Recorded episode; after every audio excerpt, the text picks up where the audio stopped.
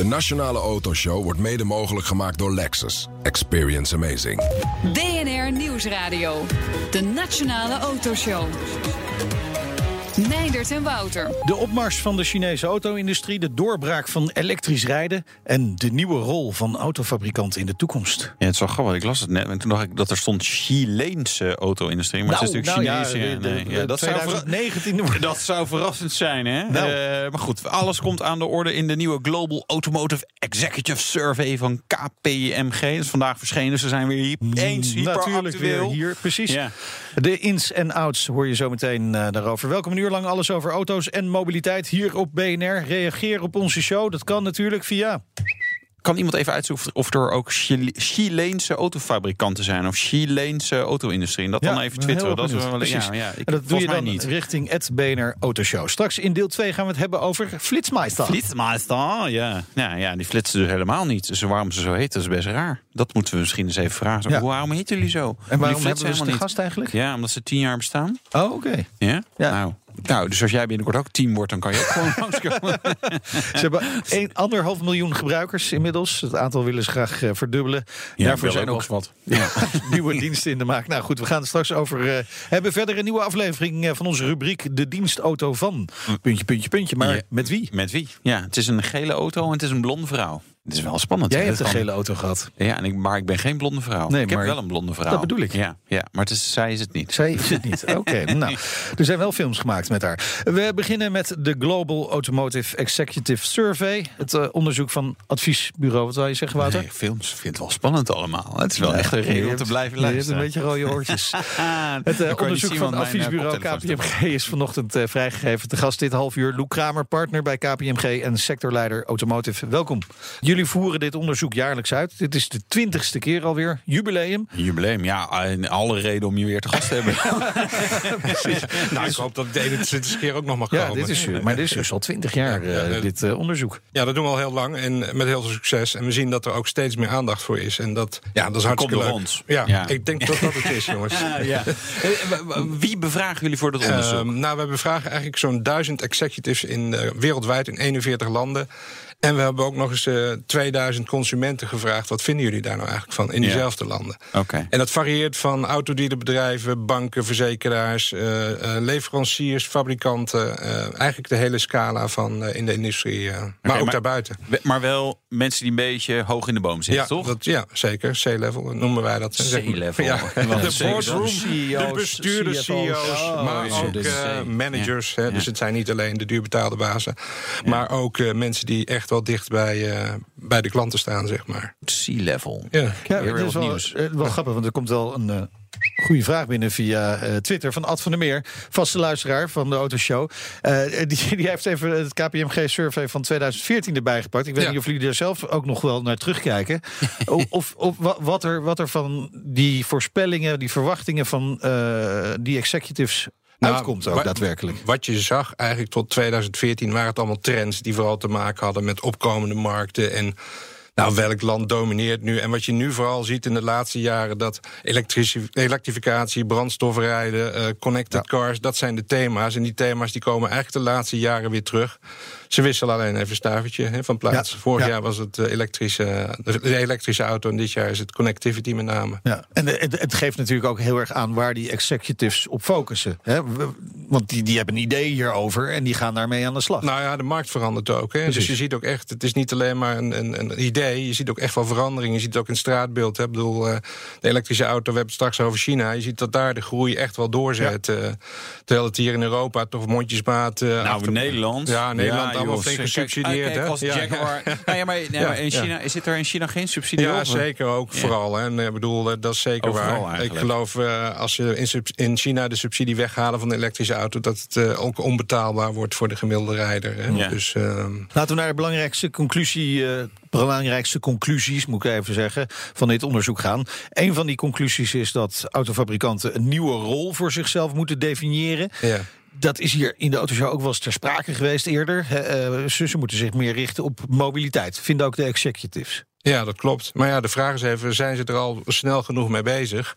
En je ziet een aantal initiatieven. Gisteren is volgens mij aangekondigd dat uh, Volkswagen met Eli uh, aan de slag gaat. Die wilden ze ook uh, aanbieder worden van, nou ja, van elektriciteit. Ik denk dat dat de juiste stappen voorwaarts zijn. Ja. Maar mobiliteit is natuurlijk meer dan alleen die auto. Ja. En het gaat om diensten rondom die auto. En daar heb je echt meer kennis en kunde voor nodig. En de vraag is even, heb je dat als autofabrikant allemaal zelf? Of moet je daar de samenwerking met andere partijen voor zoeken? Ja. En maar, maar een vraag die ik daar ja. ook bij heb is ja. van. Ja, we roepen dat heel hard, maar als je nou kijkt welk percentage van, van, van wat we allemaal doen qua mobiliteit, is nou echt daadwerkelijk, zeg maar, mobiliteitsdiensten. Het is gewoon heel veel. Ik koop een auto en ik heb, nou, dan heb ik een tankpas. Nou, dat is dan nog net Nee, een soort klopt. mobiliteitsdienst. Het is wel heel erg zo'n onderwerp wat we heel hard roepen, maar ondertussen eh, de persberichten van, van alle Duitse autofabrikanten, we hebben meer auto's verkocht. Ja, dat klopt. Het is nog steeds uh, dozenschuiven, zoals ik het nog maar even Ja. noem, hè, units verkopen. Ja. Maar het is, je kunt ook niet zeggen, het is één. eh, in, in, in elk land gebeurt hetzelfde. Hè. In, in China zie je juist dat de elektrische auto hard gaat. In Amerika is het weer minder. Ja. In Nederland zie je dat met name in steden als Amsterdam, waar het parkeerbeleid eh, behoorlijk eh, streng. Hè. Je moet 7,50 geloof ik straks betalen per uur. Ja, ja. Ja. ja, als je het goed uitrekent, kun je waarschijnlijk beter gewoon geen kaartje trekken. Ja. En dan de kans dat je gepakt wordt is zodanig klein dat je uiteindelijk over het hele jaar gezien goedkoper uit bent als je nooit betaalt. Kijk, Nee. dat experiment eh, moeten we aangaan, eh, denk ik toch? Ja, hè? dat moet wel ja, nee, ja, dat is praktijkonderzoekje. wel- Nou, ik had het in Rotterdam ook al hoor, bij, bij de opvang van mijn, eh, van mijn zoon. Dan dacht ik ook van ja, dat moest formeel betalen. Ja, weet je, dan sta je dan 20 minuten max of een kwartier. Heb ik, heb ik zeg maar gewoon drie jaar lang nooit betaald en nul boetes. Dus daar, Ja. als je kort parkeert, werkt het zeker. Nee, maar, maar terugkomend op je vraag, ja, mobiliteit, ja, dat gaat echt wel een rol spelen. En ik denk dat de fabrikanten heel goed moeten kijken naar de verschillende continenten. Ja. En daar binnen die continenten, waar is nou echt de vraag? Waar ontwikkelt die vraag zich? Maar waar, eh, zien jullie ook zeg maar, op bepaalde punten echt gave dingen gebeuren dat je denkt, wauw, dat, dat is daar in, in, in Chili zou ik bijna zo. Het grote voorbeeld. Nou ja, je ziet natuurlijk eh, nieuwe partijen eh, uit Finland, hoe heet die? Wim. Hè? Daar heb je Ja. vast ook wel eens van gehoord. Dat zijn natuurlijk hele concrete oplossingen al, waarbij je multi-aanbieders van, van, van, van mobiliteit, of nou treinen zijn, bussen, fietsen, auto's, die worden samengepakt op één platform. Ja. En dat is dus niet meer eh, een pilot, maar dat is echt al, eh, al werkelijkheid. eh. dus je ziet wel gave dingen gebeuren. En ook hier in Nederland zullen er een aantal initiatieven zijn die de komende jaren echt wel concreet Ja. worden. Je, je, je zegt, het is op dit moment nog dozenschuiven hè, bij die autofabrikanten. Dus ze zitten nog in dat oude model. Dat suggereert ook wel dat het echt gaat veranderen. Ehm, of ze nou willen of niet. Betekent dat ook dat de winstgevendheid van die autofabrikanten onder druk komt te staan? Ja, zelf denken ze dat het allemaal nog wel meevalt eh, de komende jaren. En dat ze nog flink geld gaan verdienen. Wij denken als KPMG dat dat echt wel eh, stevig onder druk komt te staan. Eh, enerzijds omdat je het niet meer alleen kan doen. Je zult in samenwerking in die hele keten mobiliteitsoplossingen moeten aanbieden. Dat betekent ook dat het ten koste van marges gaat. De Ja. grote vraag wereldwijd zal ook wel lager zijn in de afgelopen jaren. Door allerlei nou ja, deelconcepten of, of afnemende vraag naar, eh, naar bezit. Dus eh, je ziet ook dat eh, private lease concepten. Eh, dan blijft de, de, de auto eigenlijk eigendom van de fabrikant. En je Ja. ziet dus dat, Ja. die, dat die leningen. eh, Het moet allemaal gefinancierd worden. Dus die, al die fabrikanten worden ook volgepompt met, met, met geld. Ja, maar de geld is gratis, toch? Nu nog wel. Ja, nu Ja. nog wel, ja. Ja. Maar ja, goed, als de Europese overheid straks stopt met het opkopen van allerlei eh, moeilijke eh, instrumenten, ja. dan zal de rente misschien wel eens op kunnen lopen. Iets. Ja, ja, oh, maar- fijn. Dan kan ik, eh, krijg ik nou, ik zou er nu nog geen rekening mee houden. Maar, Maar, ja, maar, maar eh, ehm, aan de andere kant, ik heb ook wel eens geroepen van joh, eh, straks met, met zeg maar auto's die zelf kunnen rijden, gedeeltelijk, eh, elektrische. Dat kan ook een enorme vraag juist weer oproepen. Het is zo, ik bedoel, kijk, een, een, een diesel kan je nu nieuw kopen, maar je kan ook een vijf jaar oude kopen. Die doen ongeveer hetzelfde. Maar je, je hebt straks potentieel echt hele andere dingen. Kan je alleen maar nieuw kopen. Ook als je nu een elektrische auto tweedehands, ja, het is eigenlijk geen aanbod. Dus dat kan ook een enorme versnelling juist Ja. geven. Dat we die dozen, eh, dat- dat er wel wat meer dozen gaan worden geschoven. er is wel aanbod. Maar het aanbod wat we hebben, dat, dat exporteren we weer naar het buitenland Ja. hier in Nederland. Hè? Dat is jammer. Ja, ja, dat zijn de Outlanders en zo. Ja. Ja. of de Tesla's las ik. eh, Tesla's ook, ja. Ja, ja, ja, ja, klopt. Eh, maar, maar goed, ik, ik, eh, dit- dit- er zou ook een scenario kunnen zijn... waardoor die vraag juist maar, eh, enorm gaat toenemen. Omdat, omdat, omdat er juist nu nieuwe dingen gebeuren. Ja, maar ik denk dat we, eh, we komen straks misschien ook nog wel op. Er blijven nog steeds vragen, ook in de toekomst, naar benzineauto's en dieselwagens. Het zal echt niet allemaal elektrisch worden. Maar laten we wel eerst even focussen op het elektrisch. Want als we zien, nou, Nederland heeft het goed ge- eh, gedaan afgelopen jaar. Maar je zegt, ja, China, dat is toch wel op dit moment het land waar het gebeurt. Ja. op elektrisch gebied. Gaat China uiteindelijk echt de belangrijkste speler worden op de automarkt? Ook door die elektrificatie? Nou, in, ik denk de elektrische auto zal in China zeker uh, de belangrijkste afzetkanaal uh, zijn. En dat heeft ook te maken met gewoon een hele heldere industriepolitiek. En ook een uh, centrale overheid die gewoon helder is wat ze verwachten. En daardoor is het ook voor buitenlandse investeerders interessant om daar te investeren. Want in Europa uh, wisselt dat met het jaar weer. Ja, en Ja. dan is het heel erg lastig om daar een. eh, Ja, dus ze maken grote stappen daar. Eh, ze maken ook tegenwoordig best wel veel auto's. Die komen nog niet hier naartoe op dit moment. ja, een paar. Hè. Ja, een paar. ja, ja, dat zijn nog niet eh, de auto's waar we heel erg van dromen. Nee. Maar ga, gaat dat wel gebeuren? Gaan, gaan massaal Chinese auto's deze kant op komen? Eh, nou, ik weet niet of het massaal gebeurt. Ze hebben wel wat eh, plannen. Daar hebben jullie denk ik ook wel van gehoord. De Link Co. en eh, Ja. de Chloe. eh, Dat is hartstikke Zweeds. Ja, allemaal, eh, ja, van Volvo geloof ik. eh. Ja. Maar eh, ik denk eh, dat de Chinezen zich vooral focussen op de binnenlandse markt. En wat je wel ziet is dat buitenlandse autofabrikanten, Volkswagen, GM... ook samenwerkingsverbanden hebben met Chinese autoproducenten. Dus ze produceren in China elektrische auto's. De Chinese overheid zegt, ja, één op de tien auto's moet gewoon elektrisch zijn. Wil je hier überhaupt zaken mogen doen? Eh, En dan gaat het hard. ja, dan gaat het uit. Zometeen elektrisch, hybride, waterstof of toch gewoon een verbrandingsmotor. Loek zei het net al een beetje. Het zit er allemaal in de mix. Welk type aandrijving zal toch in 2040 het meest verkocht gaan worden? We kijken een beetje vooruit. Ja, en we hebben een nieuwe aflevering van de dienstauto van... Puntje, puntje, puntje, puntje, nou, puntje, als, je, als je denkt het te weten, Nou, dat weet je niet. Nee, nee is een verrassing. tot zo. BNR Nieuwsradio. BNR, de Nationale Autoshow. Tijd voor het nieuwsoverzicht van deze week alweer, Wouter. We beginnen met Lexus en dat gaan we nu elke week doen Ja, natuurlijk. Dat lijkt me, niet, nee, ja, lijkt, me, lijkt me heel eh, logisch. Eh, en eh, zolang ze natuurlijk een beetje nieuws hebben. Ja, Cabrio, de LC. Ja. Vind ik een mooie auto. Ik heb er nog niet in gereden. In- wel. ja, in de LC Coupé, dan hebben we het natuurlijk over. Ja, precies. Ja, Hey, ja, waarom heb ik er nog niet in gereden? Ja, omdat het soms zo uitkomt. Maar dat moet nog wel een keer. Ik vind Het echt een, fantastische auto. Mooi om te zien. Echte coupé, zeg maar zo lang gerekt. fantastisch is als je ermee hebt gereden natuurlijk. En? Ja, nee, nee je, je moet gewoon even de rijimpressie terug gaan luisteren. Hartstikke ga ik goed. doen. Nee, maar Lexus was natuurlijk een beetje voor oude lullen. Laten we eerlijk zijn. Eh, dat is, ja, dat, daar kan ik, heb ik geen commentaar op natuurlijk Nee? meer. Nee, dat kan Nou, natuurlijk ik niet. wel, Nee, ja, nee, dat is wel zo. En die, die LC is wel... Ja, Maar de grote, dure coupés worden gekocht door ja oude lullen. dat, is, dat is wel maar waar. het is wel een hele gave, hij grote, ja, dure Ja, coupé. je Ja, krijgt wel een hele jonge vriendin erbij. denk ik dan. en, en, en dit is dan de cabrio. ja, En- over cabrio's gesproken. ja, daar is die dan. De 911? Ja. je verwacht het niet, hè? Dan komt er een 911 coupé en dan denk je, nou, zouden ze ook een cabrio gaan bouwen? Nou, jawel. Eh, zouden ze ook een Targa gaan bouwen? Nou, dat hebben ze nog niet gezegd, maar dat ongetwijfeld. Deze 911 cabrio die heeft zo'n dikke kont gekregen. Dat ja, daar wil je iets alleen over voor- zeggen, hè? Nou ja, je weet dat wel van die implantaten. Dat Ja. doen ze in Amerika Ja. Deze Ja, is want- puur voor de Amerikaanse markt gemaakt. Voor mensen met die implantaten in hun kont. Of niet? Ja, ik snap wel wat je bedoelt. Maar ik, we- we- weet je, die moet ik even in het echt zien. Snapt? 911 coupé vond ik in het echt, zeg maar, heel echt goed ogen. Zeg maar, klopt gewoon. Misschien omdat de cabrio ook wel eh, zo is. Hebben we geluid? Dat is wel leuk, hè? Maar dit is dus niet een cabrio ding. Of wel? Daar kunnen ze ook al mee rondrijden. Oh ja, nou, als is de waar. coupé. Maar dat klinkt dus zo. En dat hoor je dus dan straks ook heel goed. En in de cabrio hoor je altijd beter eh Dat is motorgeluid. de cabrio. Dit is de cabrio. Nou, nou het is aan haar aan het eh dingen. ja, ja, dan gaat je haar door de war. Ja. Ja. Hoe, Eh, hoe snel gaat het dak open eigenlijk? In 12 seconden volgens Zo. mij. Ja. Nou, Ja. dat is snel trouwens. Dat is ja. best snel. Dus, kan je Vanaf- rijden doen? 172.500 euro.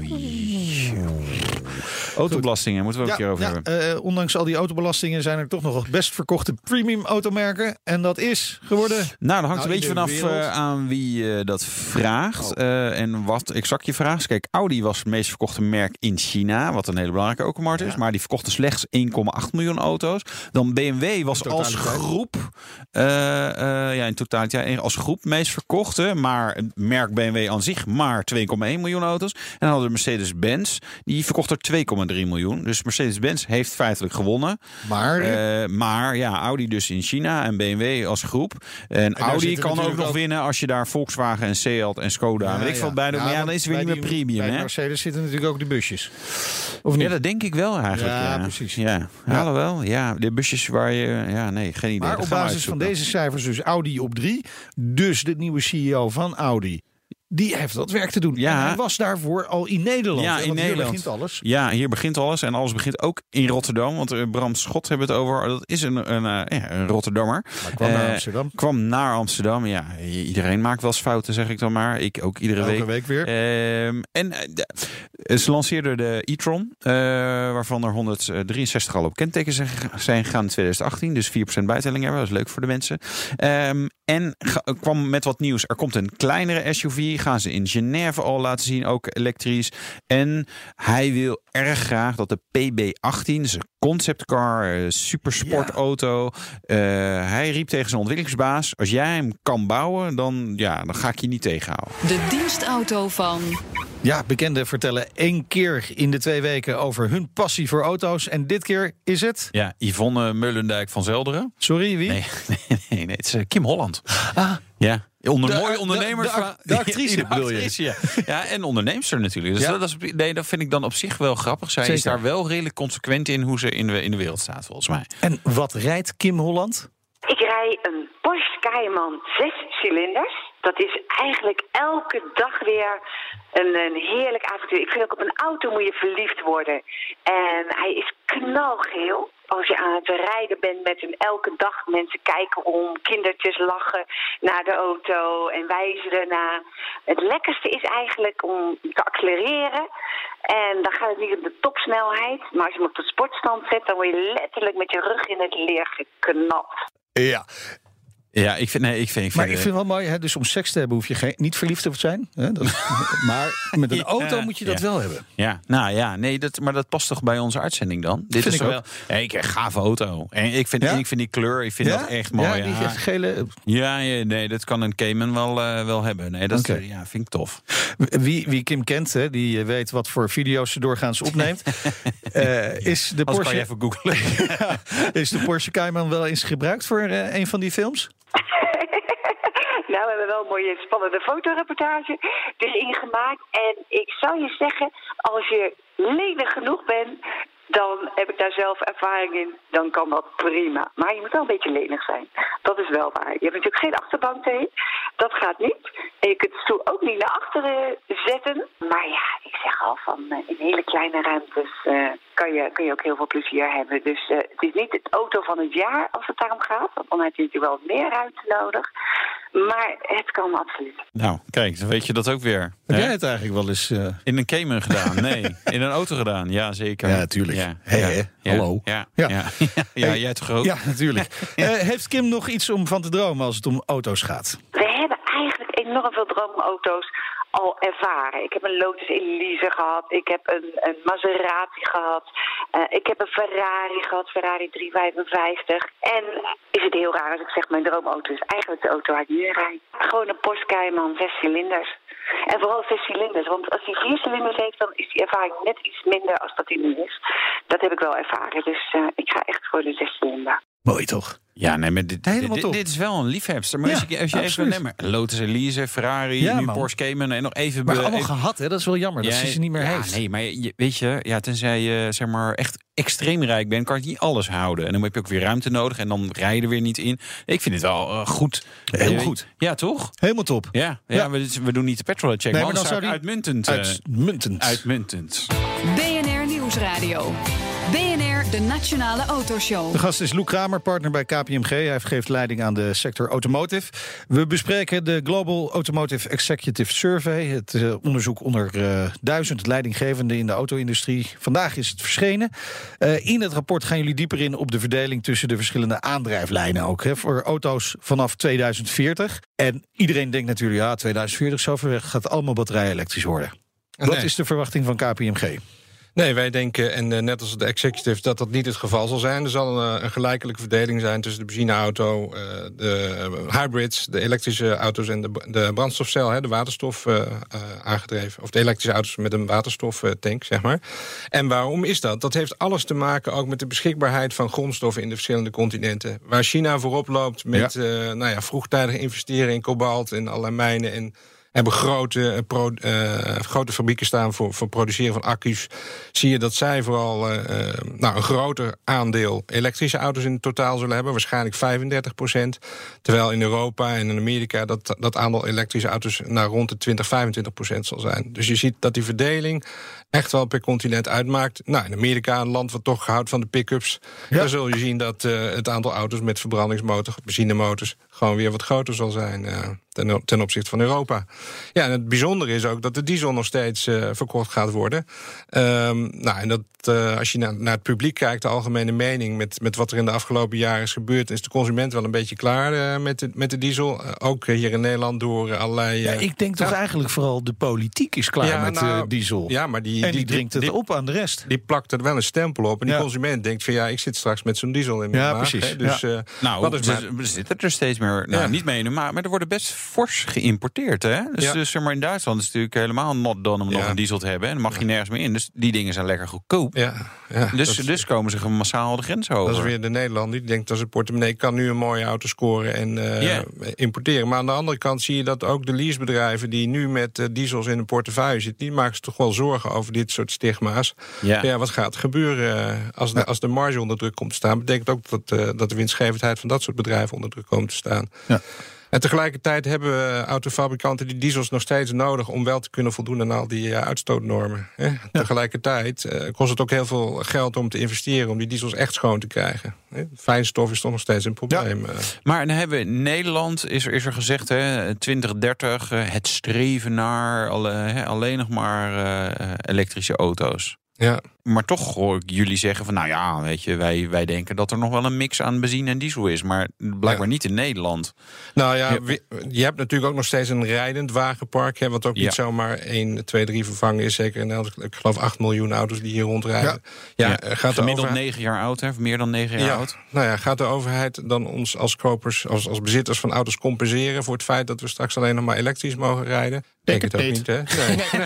Nee, nee. Nee, ja, en, Nee. en ook eh, elektriciteit zal in de toekomst duurder worden. Ja, ik bedoel, ergens moet er geld verdiend Nou, worden. en dat is wel interessant, want in jullie rapport staat dus ook wel eh 23 brandstofcelauto's Ja. wereldwijd. En eh, bedoel, dat staat nu Ja. echt gewoon nog... Dat zijn er nu 23 wereldwijd. Zoiets ongeveer.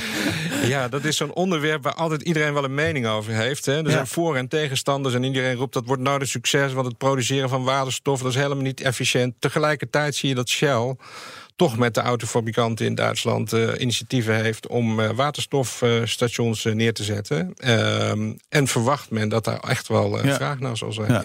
En dat zal dan ongetwijfeld ook in landen zijn waar de afstanden wat groter zijn, waar je grotere actieradius nodig hebt. Kijk, in een land waar het heel moeilijk is om elektriciteit eh, op te wekken... als je heel veel elektrische auto's straks aan het net zet... dat levert nog wel een probleem op. Hè. Dus ook daar zijn initiatieven Ja. om na te gaan... om die auto's zelf ook als een soort opslag te gebruiken. Dat noemen ze dan allerlei mooie woorden, hebben ze daarvoor... maar Vehicle to grid, en dat soort mode- Maar ja, kijk, ja. in Nederland is het natuurlijk best lastig om in de winter genoeg eh, elektriciteit op te wekken. Zou dan zeg maar een, een- Zonne-energie bijvoorbeeld. Ja, zon. Ja, ik weet niet. Heb jij de zon gezien de afgelopen drie maanden? Ik niet. Of eh, foto's? ja, fo of je foto's zien. het, het heeft wel een paar keer gewaaid, maar als ik nu naar buiten kijk, volgens mij waait het niet. Dus eh, dan, dan eh, in de winter wekken wij amper elektriciteit op. Ja, Duurzaam. duurzaam bedoel je. Ja, ja, maar- nee, die, ja. die, die steenkolencentrales Ja. die gaan wel lekker door. Ja, ja. Dus, dus eh, is dan waterstof een, een oplossing voor dat soort dingen? En dus ook de waterstofauto voor Nederland ook een hele mooie... Nou ja, ultiem is natuurlijk de vraag van wat kost het hè, om zo'n auto te rijden. De total Ja. cost of ownership, daar gaat het uiteindelijk om. En eh, kan die concurreren met, eh, met benzinewagens en, eh, en elektrische auto's eh, op, op accu's? En die vraag is nog niet beantwoord. Dus ik, ik heb daar ook geen pasklaar antwoord voor jammer. Nee, ja, helaas. nodigen je Nee. uit. Maar, Ja, dat is de laatste een keer, begrijp ik. en, en, en, hoe kijken consumenten daar naar? Want jullie, jullie vragen ook de consument. Want ja, het is komen mooi, zeg maar, die, die, die, die vergezichten. Maar ja, wat willen die? Nou, de consument die, eh, die kijkt vooralsnog, als je wereldwijd kijkt, het eerst naar een hybride auto, dan naar een benzinewagen en dan pas naar een elektrische auto. En dat heeft toch te maken op dit moment nog met de hoge aanschafprijs, de beperkte range en het laadgemak, eh, wat er eigenlijk nog niet is. Eh, ja, ze zeggen ja, als we dan toch moeten kiezen, dan gaan we gewoon toch voor een, voor een hybride of een benzinewagen. Ja, dus daar is nog wel wat werk te verzetten. En uh, ja, als de subsidie er niet op zou zitten, dan uh, was het hier in Nederland ook niet zo'n succes geweest, denk ik. Ja, nee, dat, dat klopt. Maar ook, de, ook de hybrides natuurlijk niet. Hè? Dus Nee. de- de- de- ook die zijn natuurlijk duurder dan een benzineauto. Nu nog wel. Nu ja. nog wel. Ja, maar goed, kijk naar Toyota. Eh, toch een, eh, een merk wat, eh, wat eh, hybrids, eh, hybrids ja, noemen ze hybrids, dat maar. eh, eh, uitgevonden heeft zo'n beetje. En ehm, eh, ja, ik denk dat daar, eh, dat is wat, eh, wat de industrie de- eh, ziet zitten de komende jaren. Zijn jullie liefhebber van hybrids? Nou ja, in, in, in sommige opzichten kan het best wel een, eh, een eh, toegevoegde waarde hebben, Ja. denk ik. Weet je wat de mak is altijd een beetje met, met bijna alle hybrids die ik rij? Het zijn allemaal vrij, zeg maar, suffe auto's. Het is altijd weer een beetje braaf en op zuinigheid gericht. En dan heb je een paar uitzonderingen, zoals de Porsche 918 Spider of nu de Panamera Turbo SI Hybrid. Dat soort, dat soort kanonnen.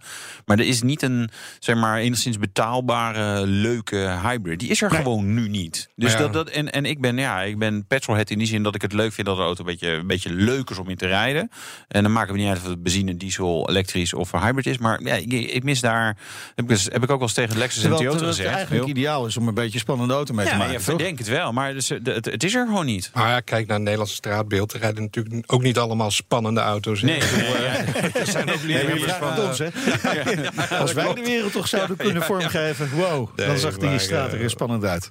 Goed, we zijn eh, aan het einde van het eerste half uur. Dank voor je komst naar de studio. Loek Kramer, partner bij KPMG, sectorleider Automotive. Voor alle inzichten van de survey die jullie hebben gedaan onder executives in de automotive. En we hebben heel veel onderwerpen niet behandeld. Dat is best Nee. jammer. Er zitten best veel leuke dingen bij. Zeker. Maar goed, eh, dat eh, komt dan de volgende keer eh, wellicht nog wel. Zometeen 10 jaar Flitsmeister. Flitsmeister, ja, dat heeft ons een hoop verkeersboetes eh, eh, geschild. Jij hebt gewoon hybride gereden. En heb je gewoon niet eens verteld. BMW i8 Roadster. Zo is het. De Nationale Autoshow wordt mede mogelijk gemaakt door Lexus. Experience amazing. BNR Nieuwsradio. De Nationale Autoshow. Meindert en Wouter. Het begon ooit uit frustratie en het groeide uit tot een app met vandaag de dag bijna anderhalf miljoen gebruikers. Ja, Flitsmeister. Het bedrijf bestaat 10 jaar. Ze zijn nog lang niet klaar met ontwikkelen. Dol op Duits, hè? Ja, dol, Ja. dol op Duits. Je zou denken dat ze na 10 jaar wel een keer klaar zijn. Maar eh, Nee, ga maar door, ga maar door. En straks hoor je een rijimpressie in de Hybride, ja. BMW i8 Roadster. En zelfs de voorruit die is gemaakt van, let op, carbon fiber en forced plastic. Om er maar weer een paar gram van af te halen. De, voor, de voorruit. Ja, wat dacht jij dan? De, eh, nee, ja, jij zegt de voorruit. De voorruit is gewoon van glas, denk ik. Anders kan niet door. volgens We gaan we terugzoeken. Je kan iemand dat even uitzoeken en via Twitter. Heeft iemand al eh Chileense Nee, nee. gevonden? Ik denk dat het gewoon niet bestaat. Nee. Bijna anderhalf miljoen gebruikers, eh, meer dan ja, gebruikers, Ja, meer ja. dan 20 miljoen meldingen en beoordelingen vorig jaar. In tien jaar tijd is Flitsmeister uitgegroeid tot de belangrijkste verkeersapp van ons land. Dit eh, half uur te gast Jorn De Vries van Flitsmeister. Welkom Jorn. Ja, die cijfers spreken eigenlijk wel voor zich. Voor zich hè. Anderhalf miljoen gebruikers, 20 miljoen meldingen afgelopen jaar. Gaat hard? Ja, het is eh, een heel avontuur geweest tot nu. Maar eh, wat Wouter net ook al aangaf. eh, we zien nog heel veel potentie en hebben nog heel veel zin in nog tien jaar. Ja, want ga je dat dan weer verdubbelen? Nou ja, wij zien zeker alleen in Nederland al nog een, eh, een heel groot groeipotentieel. Waarbij we echt wel denken dat eh, met alle toenemende files en dergelijke... de vraag naar verkeersinformatie alleen maar toeneemt. Eh, dus ook eh, de vraag naar onze app. En dat is alleen nog maar Nederland, maar daarbuiten zien we ook eh, Ja. het nodige Ja, want jullie zijn inmiddels de grens overgestoken. Ja, eh, in principe is heel de app eh, beschikbaar in, in heel Europa en daar ook goed te gebruiken qua, qua data en ook qua functionaliteit. En we gaan nu stap voor stap ook kijken hoe we de community eh, die kant op uit kunnen breiden. Ja, maar dat zeggen, want die app aan zich is natuurlijk niet. weet je, wat heb je daaraan als, je niet, als niemand die flitser meldt? Je wilt niet de eerste zijn die, die denkt: hé, hey, ik vag iets in mijn achteruitkijkspiegel. Dan, dan gaat de functionaliteit niet. Je, je moet aan die communities bouwen. Ja, dus nee, dat is eigenlijk het meest spannende. Eigenlijk klopt. is die app ontwikkelen helemaal niet belangrijk. Het gaat om communities bouwen. Nou, ze Dus, luisteren op kantoor ook mee. Dus Ja, op zich, ja. eh, nee, maar de, de, techniek is natuurlijk de maken. basis. Maar ehm, uiteindelijk val- valt, alles, eh, valt of staat alles met die community en die meldingen. Ja. We zijn al wel eh, met allerlei andere partijen in het buitenland in gesprek om een basisset aan informatie eh, ook te verzamelen, zodat we in ieder geval niet met nul eh, daar Nee, beginnen. dan, dan gaat het dus over de, de vaste flitspalen bijvoorbeeld. Ja, Die er zijn in ook ieder wel geval- wat lokale flitsmeisters zeg maar, in andere landen. Ah, eh, waar we dan toch wel de samenwerking ook mee zoeken. Ja, willen jullie dat? Want ik kan me voorstellen, je zegt ja, hallo, ik ga jullie niet in het zadel helpen. Helpen. Eh, zoek het even lekker zelf uit. Ja, nou, verbazingwekkend genoeg in sommige gevallen willen ze zeker met ons samenwerken. Eh, omdat wij dan ook hen weer de informatie voor Nederland kunnen delen bijvoorbeeld. Ja, Ja, oh, maar dan komen, komen de concurrenten voor jullie in Nederland. en daar dan zijn wij dan wel van overtuigd dat wij eh, als Nederland die weg net kunnen wat beter blazen. Het, het- het is allemaal begonnen natuurlijk eigenlijk met het verklikken van flitsers. Hè. Daarna zijn er allerlei nieuwe functionaliteiten aan toegevoegd, maar daar is het mee begonnen. Ik kan me voorstellen dat niet iedereen daar gelijk blij mee was op dat moment. Nee, dat klopt. Eh, Wij wel? nou, ook niet hoor. Eh, ik heb bij jullie ook eh, de nodige discussies eerst intern moeten voeren... om jullie te overtuigen dat het goed was om met ons samen te werken. Maar Ja, dan heb je het over BNR Nieuwsradio. Maar de, deze Ja, twee ja. presentatoren die vonden het allemaal wel prima. Nee, dat geloof ik. Maar wat je zegt klopt, uh, We hebben de nodige weerstand gehad. Zeker in het begin, vanuit onder andere de overheidskant. Ja. Ja. Ehm, echter zien we nu dat door de tijd heen... eh, we echt wel een, een mobiliteitsspeler zijn geworden... in plaats van een flitsverklikker. Jezus, wat saai, man. Ja, nou ja, dat, dat, dat ligt er maar. Je, je gebruikt de app toch nog wel steeds, of niet? Ja, of voor de flitsers. Ja, nee, en dat is met jou uh, het merendeel van de gebruikers doet. Ja, dus dat maar is die je roept mobiliteit. Wat, wat, wat, wat, wat zit daar dan nog in?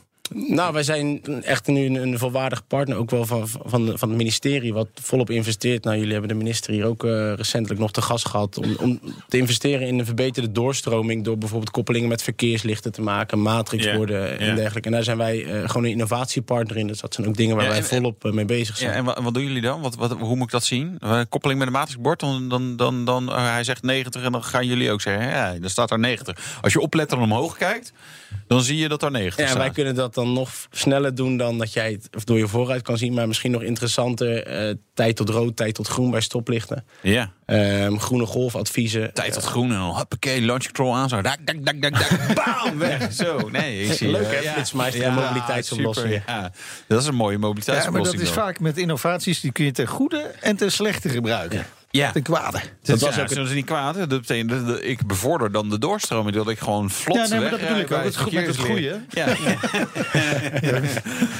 ja dit eh, wordt helemaal super. Het sentiment is dus wel veranderd. Hoe kom je dan in gesprek met de overheid? Want je was, jullie zijn nog steeds die partij die zegt... nou, daar staan ze te flitsen. Dus even afremmen.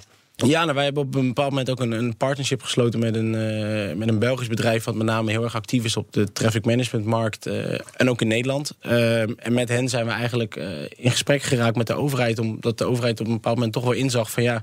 eh, als er ergens een afsluiting is, kunnen we een advertentie in de telegraaf zetten. Maar goed, eh, Ja. daar bereik je eigenlijk ook net niemand mee, want je weet niet wie je bereikt. En wij kunnen gewoon heel gericht, getarget eh, op locatie, bijvoorbeeld de mensen die over de A4 rijden, waarschuwen dat de A4 aankomend weekend dicht is. En zo is dat eigenlijk begonnen echt als communicatiekanaal. Om uiteindelijk ervoor te zorgen dat mensen niet eh, ja, ja, als blinde paarden zeg maar, eh, de weg oprijden daar. eh, terwijl die gewoon dicht is aankomend weekend. Ja. Omdat ze daarop voorbereid zijn. Ja, dus dat zijn hele nuttige functies voor de bereider, maar dus ook voor de overheid om te communiceren met de gebruiker van Flitsmeister. Toch, het is allemaal begonnen met die flitsmeldingen natuurlijk. Ben ik wel benieuwd. Hè? Want tien jaar bestaan jullie nu. Hoeveel, hoeveel van die flitsboetes hebben jullie in die eh, tijd kunnen voorkomen? Ja, we hebben eens een, eh, een berekening gemaakt ter voorbereiding ook van deze, deze show. En eh, we hebben uitgezocht dat de gemiddelde boeteprijs over de jaren to- toch rond de 58 euro ligt. Als je ervan uitgaat dat wij per maand één bekeuring besparen per gebruiker. En dat eh, over de jaren cumuleert, dan, dan zie je toch wel dat we om en bij de 3,5 miljard euro bespaard hebben voor de gebruiker. En dat heeft de overheid niet verdiend dankzij, dankzij jullie. Nee, maar eh, Dat, eh, daar flitsen Nee, ze niet voor, toch? nee, nee, ja, nou, weet ik niet. Dat weet jij ze. beter. Ja, zeggen, Zeggen ze. Ja, je- je- je- Nee, maar dat, dat, ja, dat, is, dat is wel een forse, forse bedrag. Hoeveel boetes had jij voor Flitsmeister, uh, Meinert? Meer. Meer? Meer per, per, meer per maand? Nee, je je weet het niet. Nee, ik, ik zou dat niet durven zeggen, maar ik weet wel dat ik, Ik er meer luister had. altijd BNR, de, de, de, Ja, de flitsers. ja, Dus dan, uh, ja. ik had bijna nooit boetes. Nee, precies. nou ja, goed, wij hebben dat wel destijds veranderd inderdaad. Ja, want we hadden de flitslijn, maar er belde niemand meer naartoe... omdat Flitsmeister gewoon Ja. er was en Ja. veel simpeler werkte. Ja. Probleem, eh, Jorn, is natuurlijk wel smartphone in de auto. eh, ja, we roepen altijd, ja, moet je niet gebruiken. Jullie zijn een smartphone-app, dus eigenlijk ja, er zit wel een soort, soort, soort tegenstelling in. Absoluut. Hoe gaan jullie daarmee om? Nou, e- één positief ding daarin is dat we nu wachten op de goedkeuring van Apple voor CarPlay. Dus dat gaat in ieder geval voor die mensen eh, de app naar het scherm in de auto brengen. En hoe snel gaat dat dan lukken? Als je wacht op toestemming? Dat Nee, betekent- nee, maar op goedkeuring. De app is in principe af. Ja, oké. Eh, dus we wachten Ja, nee, op, precies. eh, op de Dat- go. dat- en dat, dat zal is- deze maand naar Ah, verwachting echt zijn. Maar goed, dat is voor een klein gedeelte van de gebruik. Als we gewoon naar kijken naar het smartphone gebruik in de auto... dan snappen we ook dat daar heel veel discussie over is. Tegelijkertijd is het in onze optiek ook niet per se de telefoon die het probleem is... maar meer wat wordt er gebruikt op, op die telefoon. Eh, nou, je hebt Flitsmeister, er zijn nog heel veel andere nuttige apps voor in het verkeer die je volgens mij eh, perfect moet kunnen gebruiken. Maar als je gaat zitten eh, Facebooken, e-mailen, WhatsApp... ik noem maar echt gewoon echt de, de, de afleiding zoeken met typende acties... eh, denk ik dat dat niet goed is. Dus het gaat er met name om hoe gebruik je het device. Dat betekent dat jullie ook zeg maar, zeg maar, een soort back to basics gaan van, van alleen nog maar verkeersinfo, bijvoorbeeld. Nee, want we, we, we geloven ook zeker dat het melden van een flitser... eh, nu nog wel een fysieke handeling vraagt... maar dat we daar op termijn ook zeker met spraakbesturing of zelfs Hey data Siri, er staat hier een flitser. Nou ja, bijvoorbeeld. Ja. eh, het bestemming eh, inspreken via spraak, dat gaat nu al gewoon. dus waarom zouden we daar binnen afzienbare tijd niet een flitsmelding van kunnen maken? Hey Siri, dat is leuk als je dat roept. ja, ja, pas op. Ah, nee, gaat van mij niet. Dus dat is wel weer een beetje... Oh ja, ja, kijk aan, ja. Ehm, jullie verzamelen heel veel data. Hè? Je hebt anderhalf miljoen eh, gebruikers. Dat, dat is natuurlijk ook wel een soort waardevol, toch? Hè? Wa- wa- Wat, kan je daarmee? Ja, uiteindelijk zeggen we altijd dat die gebruiker het meest waardevolle is voor ons. Eh, vanuit die gebruikersgroep verzamelen we onder andere eh, GPS-data op an- anonieme wijze, waarmee we onze file-informatie maken. Maar daar kunnen we bijvoorbeeld ook eh, samen met consultancybedrijven of, of zelfs overheden kijken hoe verkeersstromen lopen. En daar uiteindelijk eh, kunnen zij weer beleid op maken. Wat voor beleid dan? Eh, nieuwe wegen aanleggen, slimme Oeh. toepassingen, zulke soort dingen. Dus- Kijk aan. Ja, ja. En eh, kun, je, kun je daar wel ver mee gaan hè, met al die data verzamelen van, van de gebruikers? Die nemen aan dat ze daar toestemming voor geven. Ja, absoluut. Eh, tegelijkertijd is er natuurlijk allerlei nieuwe wetgeving eh, van kracht gegaan eh, vorig jaar. Maar dat was daarvoor eigenlijk ook al, eh, moest je je aan heel veel regels houden. Dus dat doen wij ook al jaren. En daarom Ja. is al die data die wij ook verzamelen gewoon geanonimiseerd. Want wij hebben er niks aan als we weten dat mijn dit ergens veel te hard heeft gereden. Nou. Of Wouter. ja, ja, ja. Dat komt bijna nooit voor. Nee, maar ik zit, ik zit bijvoorbeeld te denken aan. Het gaat tegenwoordig. Hè, politiek, het kabinet wil er absoluut nog niet aan. Dit kabinet gaat niet doen, rekening rijden. Maar jullie data zou er wel gewoon heel goed voor gebruikt kunnen worden, denk ik. 100% zeker. Ja, wij hebben wel een visie dat als je eh, op de lange termijn kijkt, dan heb je een, een, aanbod van mobiliteit. Dat is eh, het wegennet, het OV eh, en dergelijke. Dus wat is er beschikbaar? En de vraag naar mobiliteit is van ons allen: van wij willen van A naar B. Die is niet in balans. Dat blijkt uit alle files. Op het moment dat je eh 100% van het autoverkeer in kaart hebt, hè, dus wie rijdt waar en wie moet waar naartoe. Eh, denken wij dat je die vraag eh, en aanbod eh, veel beter met elkaar in balans kan brengen. En daardoor de capaciteit van het wegennet veel beter Ja. kan benutten. En rekening rijden zou daar Ja, maar wellicht een middel toe zijn. wacht even. Tot nu toe heb- heeft Flitsmeister ons geld bespaard als gebruiker. Dan gaat het opeens geld kosten. Want je gaat bijhouden via Flitsmeister welke kilometers je maakt. En dan moet je gaan aftikken. Nou, het is niet Ja, dat, dat Flitsmeister geld gaat Nee. kosten. Maar, ja. Hey. Maar we kunnen dan ook gaan adviseren wat is de, de rekening. Het Goedkoopste de, de tol- rit. goedkoopste route namens de Oké, tol. maar. Dus, maar goed, het, vanuit verkeersmanagement perspectief, hè, dus als je die doorstroming optimaal wilt maken, denk ik dat het een goed mechanisme is. Eh, tegelijkertijd willen wij ook niet de partij zijn die eh, de belastinginner van de staat wordt. Nee. Dat staat gewoon haaks op onze filosofie. Zometeen, Flitsmeister wil heel graag het aantal gebruikers verdubbelen. En wanneer wordt de app ook in het buitenland echt een begrip? Nou, hebben we het net al eventjes kort over gehad. Ja. En we, we gaan rijden. Ja, in de hybride BMW i8 eh, Roadster. Ja, en ik ben eruit hoor, van die vooruit. Ja? Maar goed, dat hoor je zo. Oké. BNR Nieuwsradio. BNR, de Nationale Autoshow. We gaan rijden. De rijimpressie. Ja, ja. We sturen Meinert de weg op met de hybride BMW i8 Roadster. Ja, dan zie je eruit als een supersportauto, maar je hebt geen V12, V8 of voor mijn part zelfs een V6 aan boord, maar slechts een 1.5 liter turboblok met drie cilinders. Is dat dan drie keer niks of is dit echt de toekomst als het gaat om die supersportauto. Nou, vier jaar geleden stonden we in elk geval met z'n allen behoorlijk te likkenbaarden bij de introductie van de i8. Heerlijk gewaagd futuristisch design. Het bleek toch wat schizofreen. Wel ruim onder de 5 seconden van 0 tot 100. Begrensde top van 250 km per uur. Overigens presteren verreweg de meeste supersportauto's dan een stukje beter. Maar goed, en volledig op de elektromotor rijden... ja, dat bleek eh, toch wel een beetje eh, suf te zijn. En vooral het onderstuur bij deze auto door de dunne bandjes bleek wat tegen te vallen. Nou, het goede nieuws bij deze Roadster is dat niet alleen zijn dak eraf kan. Dat is leuk. Maar vooral dat hij meer vermogen heeft gekregen. Geldt overigens ook voor de coupé. Het motorblok, oorspronkelijk uit de Mini Cooper, is ongewijzigd gebleven. Blijft bij 231 pk hangen. Elektromotor die is wel opgeschroefd van 131 pk naar 143 pk. Ja, daarmee kan de i8 natuurlijk nog steeds niet op tegen een Porsche 911 om maar iets te noemen. Maar het is wel een stap vooruit en dat valt altijd te prijzen. Belangrijker is eigenlijk de potentiële actieradius van het batterijenpakket. De oude i8 kon volgens de boekjes ja, een dikke 35 kilometer volledig elektrisch rijden. Daar bleef in de praktijk bar weinig van over. Nou, nu wordt 53 kilometer voor de Roadster opgegeven en 55 voor de coupé. In de praktijk blijft daar een dikke 40 van over. Echt om mee in de stad te rijden dus. Of als je ergens heel stilletjes wil wegsneaken. In elk geval kom je door de hybride techniek tot een eh, gemiddelde uitstoot van 46 gram CO2 per gereden kilometer. Je kunt dus je geweten er behoorlijk mee sussen. Als je het dan niet van je vermogen moet hebben, en dat is zo bij deze i8, dan zit er eigenlijk maar één ding op. Dan moet het gewicht dus omlaag. Nou, daar zijn ze bij BMW wel goed in geslaagd. hoewel de Roadster 60 kilo zwaarder is dan de coupé. Carrosserie moest natuurlijk stijver worden gemaakt vanwege het open dakkie. Is het gewicht beperkt tot 1570 kilo. Komt vooral door het gebruik van allerlei lichtgewicht materialen. Zoals carbon, aluminium, dat soort dingen. En zelfs de voorruit die is gemaakt van, let op, carbon fiber en forced plastic. Om er maar weer een paar gram van af te halen. Auto is een stuk beter kunnen we wel zeggen dan de vorige versie. Je hebt nog steeds te maken met fors onderstuur als je de auto flink op zijn laser geeft. Heeft ook te maken weer met die dunne bandjes.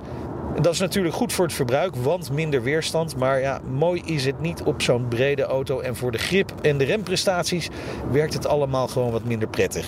Wat natuurlijk wel knap is aan die i8, of het nou deze Roadster is of de coupé. Na vier jaar ziet hij er nog steeds sensationeel uit. Mensen kijken om. Waar het uiterlijk van de Tesla Model S ja, begint toch al een beetje te vervelen, doet hij van de i8 dat zeker nog niet. Kan ook komen, ja natuurlijk, doordat we in de Randstad bijna struikelen over de Tesla's. En de i8 blijft gewoon een absolute exoot. Wat dat betreft, de vleugeldeuren, nou, die heeft de BMW dus ook. Zelfs bij de Roadster, blijft geinig. Het dak gaat trouwens binnen 15 seconden open. En dat kan tot een snelheid van 50 km per uur. Ook lekker. En dat heeft de Tesla ook niet. Zo hoor je dat motorgeluid. Zo, die drie-cilinder power. Nou hè? Ja. Ja. Dus. Dus, ja, gaaf uiterlijk. Ja, heel gaaf uiterlijk. Jammer, jammer je van de ziet rest. echt wel mensen heel veel. Ja, nou ja, dat zou je best wel kunnen zeggen, misschien. Ja. Ja. Ja. Ja. Over die, die vooruit, hè? Ja, ik had het natuurlijk over het frame, Ja, begrijp ja, je. ja, ja. ja. Ik weet je, ik vind het heel gaaf om te zien. Ja. Ehm, Zelfs hè, bij, die, bij die, die, die Roadster ook nog steeds de vleugeldeurtjes. Ja, het is wel grappig. Leuk. Maar hij is, hij is ongeveer 100.000 euro te duur. Ja, hij is, Dat de is- Roadster is vanaf eh kleine 164.000 euro. Ja, maar e- echt serieus. Kijk, ik denk de nieuwe strak, Z4 zal straks iets van 70 of 80.000 euro zijn. En, die, en die, waarschijnlijk is die sneller dan een i8. Ja. En een Audi TT, een snelle Audi TT, is dat, daar is het vergelijkbaar mee. Ja. Porsche Cayman, zeg maar, Ja. Kim Holland had jij niet bijgehouden met, eh, met deze Nee, auto. nou hou ik in heel veel gevallen Kim Holland niet bij, maar dus die gaat heel hard, hè? keihard. Oké, we gaan naar het eindoordeel. ja. Deze auto is als een balletdanser. Ja, en dan vraag je je af, wat bedoel je daarmee? Ja, dat, niemand weet het. nee, weet maar het is, wel? ja, het is heel stijlvol, maar ik hou er niet van, Nee. ballet. Ik vind het ook een beetje een. Dit is, dit is een beetje de nieuwe Toyota MR2. Het ziet er, weet je, wel, zeg maar middenmotor. Het ziet er heel gaaf uit, maar het is gewoon niet snel. En uiteindelijk ook niet zo heel indrukwekkend. een V8 in, Ja, dat zou het heel met heel zijn. veel pk. Ja, die hebben ze of een zescilinder, schets in lijn, weet je. zo- zo- Ja. eh, Prachtig. ja, nou ja. BNR Nieuwsradio. De Nationale Autoshow. En te gast is Jorn de Vries van Flitsmeister. Het eh, bedrijf bestaat tien jaar. Speciaal voor ons eh, heb je allerlei data uitgezocht, eh, Jorn. Bijvoorbeeld over eh, de meeste ongelukken, waar die plaatsvinden. Ja, klopt. We hebben, zoals we ieder jaar natuurlijk doen, even een terugblik eh, gemaakt van het voorgaande jaar. Eh, van heel veel dingen, waaronder dus die ongevallen. En we zien inderdaad eh, met stipt op één eh, de A4 tussen Leiden en Den Haag. Hey, Dat daar, is, eh, is dat niet precies waar eh, de flessenhals is? Om, om en nabij? Ja. Ze zeggen Ja. het, ja. Dat Ja, is, eh, daar is hij. Nee, maar dat nieuwe was geen enkel probleem. Dat was heel, eh, was heel, hadden ze heel, hadden ze allemaal na, hadden ze met jullie data hadden ze uitgerekend dat twee banen daar ook wel genoeg was. Oh, Ja. Kunnen ze op jullie basis van deze data opnieuw gaan rekenen? Nou, ze hebben natuurlijk nu, ze hebben nu dingen veranderd. Want, maar er zijn nog steeds twee banen rechtdoor. Maar nu moet je ervan, eh, gaat er zeg maar rechts een baan weg in plaats van links.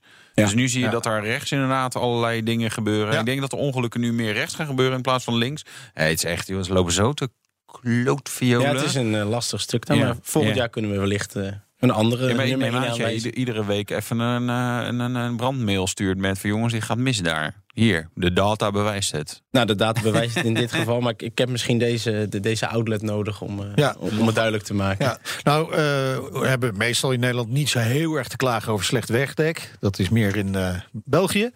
Maar jullie houden dat wel bij. Ja, we hebben de mogelijkheid gegeven aan de gebruiker om, eh, om slecht wegdek bij Ja, ons te krijg kunnen melden. melding af en toe wel. Ja, eh, ik ook. Eh, maar, maar ook Waar- van de gebruiker komt er natuurlijk binnen. Ja, België ook regelmatig. maar daar is het overigens wel meer gemeld in Nederland. Dat is dan wel grappig. En ook waarschijnlijk logisch. Terecht, maar ook, er zijn een aantal plekken die gewoon gemeld worden. En dat daar gewoon een half jaar, drie kwart jaar die melding terug blijft komen. Dus dat het ook niet wordt opgelost. Ook interessante data om wellicht voor het ministerie wat mee te doen.